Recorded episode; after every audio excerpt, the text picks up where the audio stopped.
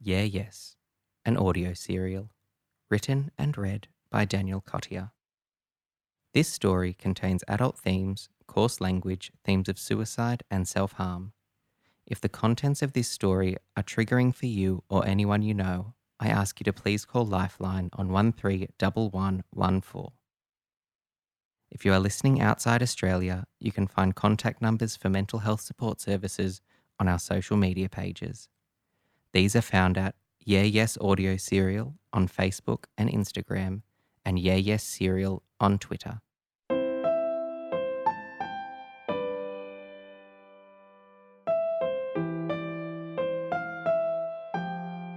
Chapter 11, Tuesday, 29th of August, 2017. Jesus Christ! My elbow whacks into the steering wheel, hitting the horn and making me jump again. The red faced man who just woke me up jumps too. I free my arms from the sleeping bag and wind the window down. This was a bad idea as he screams in at me. You can't park here, it's a fucking driveway, you dumbass. Sorry, I do. I'm cut off by a yawn, and two tears fall down my cheeks.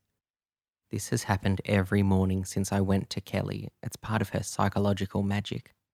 I'll be late for work, you moron. Get a fucking move on. I nod at him and try to find the keys, but they're not in the ignition. The guy walks away and is actually pretty good looking. I have morning wood, but right now is not the time. I pull the handle and bring the seat upright. Where are the fucking keys? They crunch under my slipper as I wriggle out of the sleeping bag. The garage door has opened and the angry, sexy man blasts his horn, unafraid to wake everyone else up too. I pull out and drive down the one way street, looking for a new place to park. The clock tells me it's 6:55 a.m., but I haven't adjusted it since daylight savings ended. No wonder this guy's angry leaving for work at 5:55 a.m.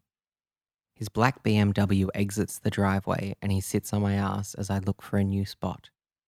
I find one and try to do a reverse park, but my brain isn't awake yet, so I mess up the angle. I pull out into the street again and he leans on the horn. Ah, fuck this guy. I pull out and drive as fast as I can to the nearest side street. He doesn't follow me down the little side street. He does flip me the bird as he passes, though. What a way to wake up. Another parking spot appears and I slide in easily. The fuel light is blazing, so I turn the car off and start to pull myself together.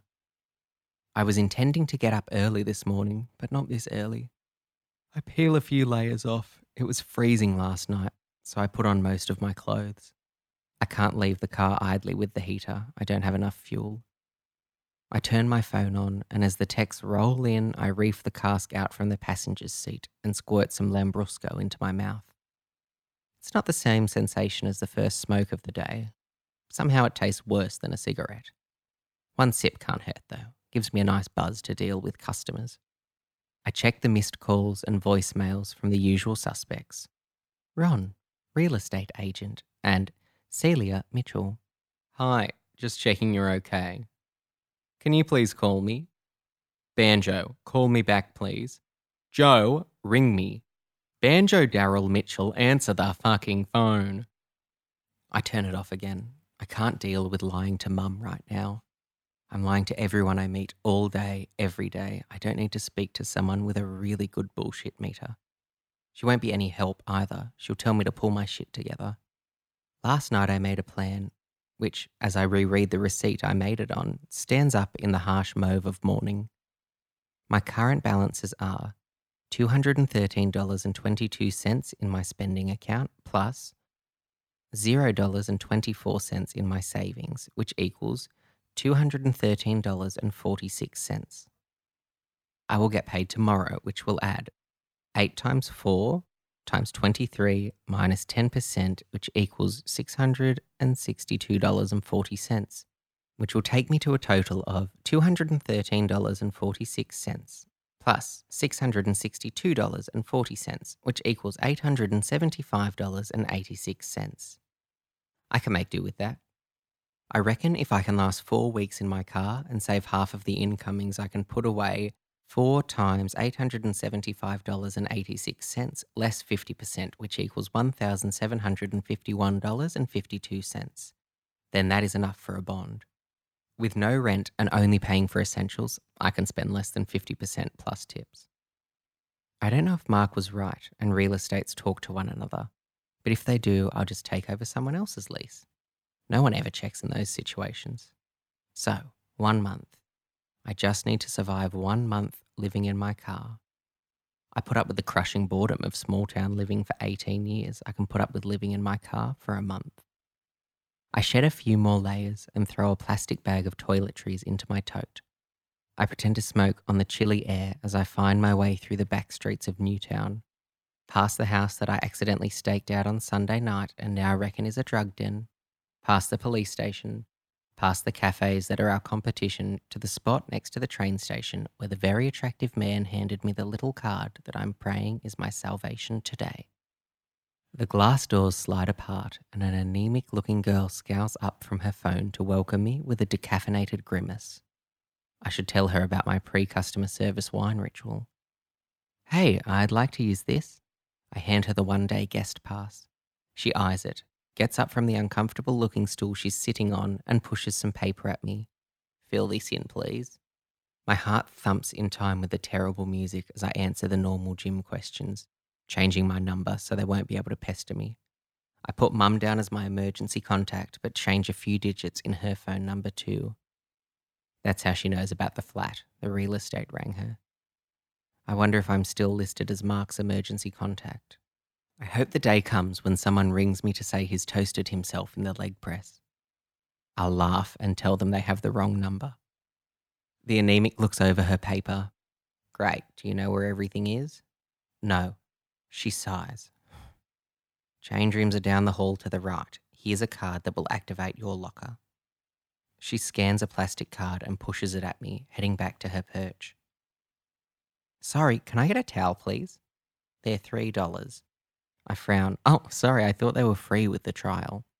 She glares at me, grabs a towel that is as tightly rolled as my sphincter, and shoves it at me. They're $3, but I'll let you have one today. She crashes down, picking up her phone to let me know that we are done. Thanks. My heart continues its erratic thumping as I walk past chiseled physiques. The last time I came to the gym was with Mark. He pretended not to know me when I lost my balance and the weights slid off my barbell and clattered onto the floor. Today's goal is different. It's about cleanliness.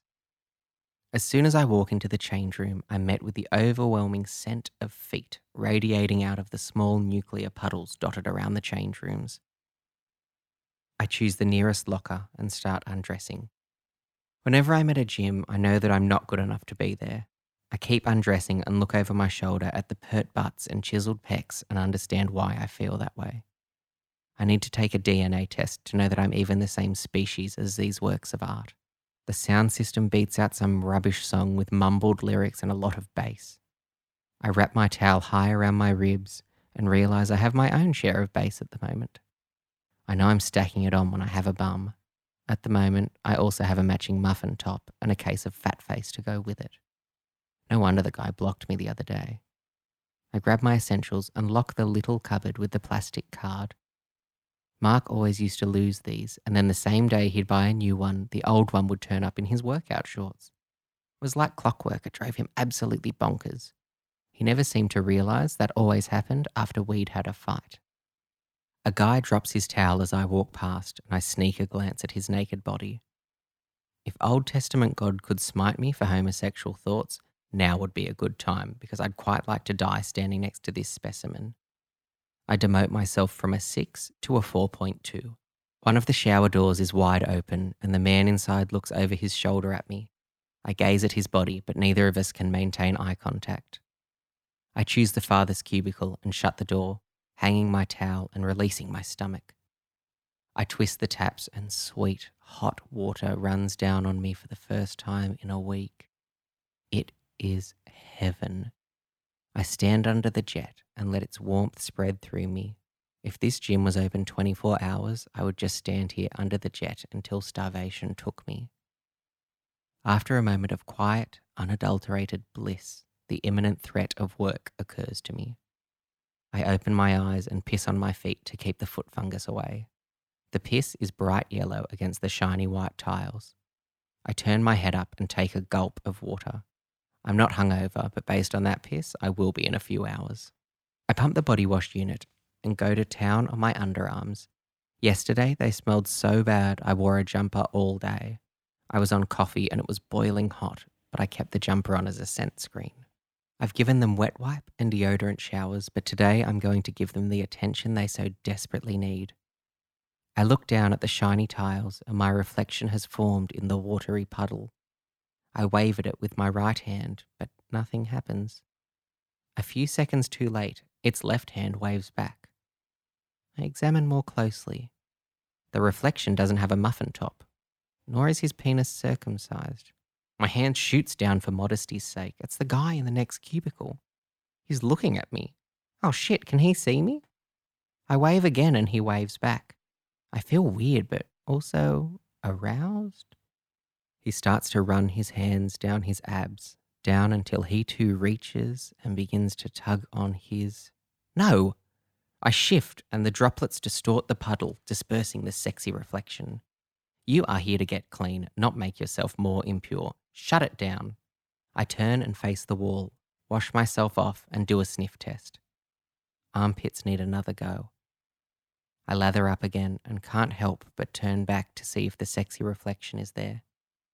The shiny tiles just show two taps and a shower head. I wonder how often Mark saw reflections. No wonder he wanted to come here all the time. Fucking knew he was cheating. I do another sniff test passable. I stand under the jet and brush my teeth, then take a swig from the small bottle of mouthwash. I swill it around and swallow it down, shuddering as the minty freshness cleanses beyond its intended scope. I count backwards from 60 and pray another reflection will come. Then it occurs to me if they do, mine is not the reflection they intend to see. I cut the water and dry myself off. I don't deserve to be here. I better go. Yeah Yes is written, read, produced, and directed by Daniel Cottier. Music, editing, and sound engineering is by Nathan Barraclough. If you have any queries or concerns, you can contact us at yeahyesaudioSerial at gmail.com. Tune in Thursday for the continuing adventures of Banjo Mitchell. Thanks for listening.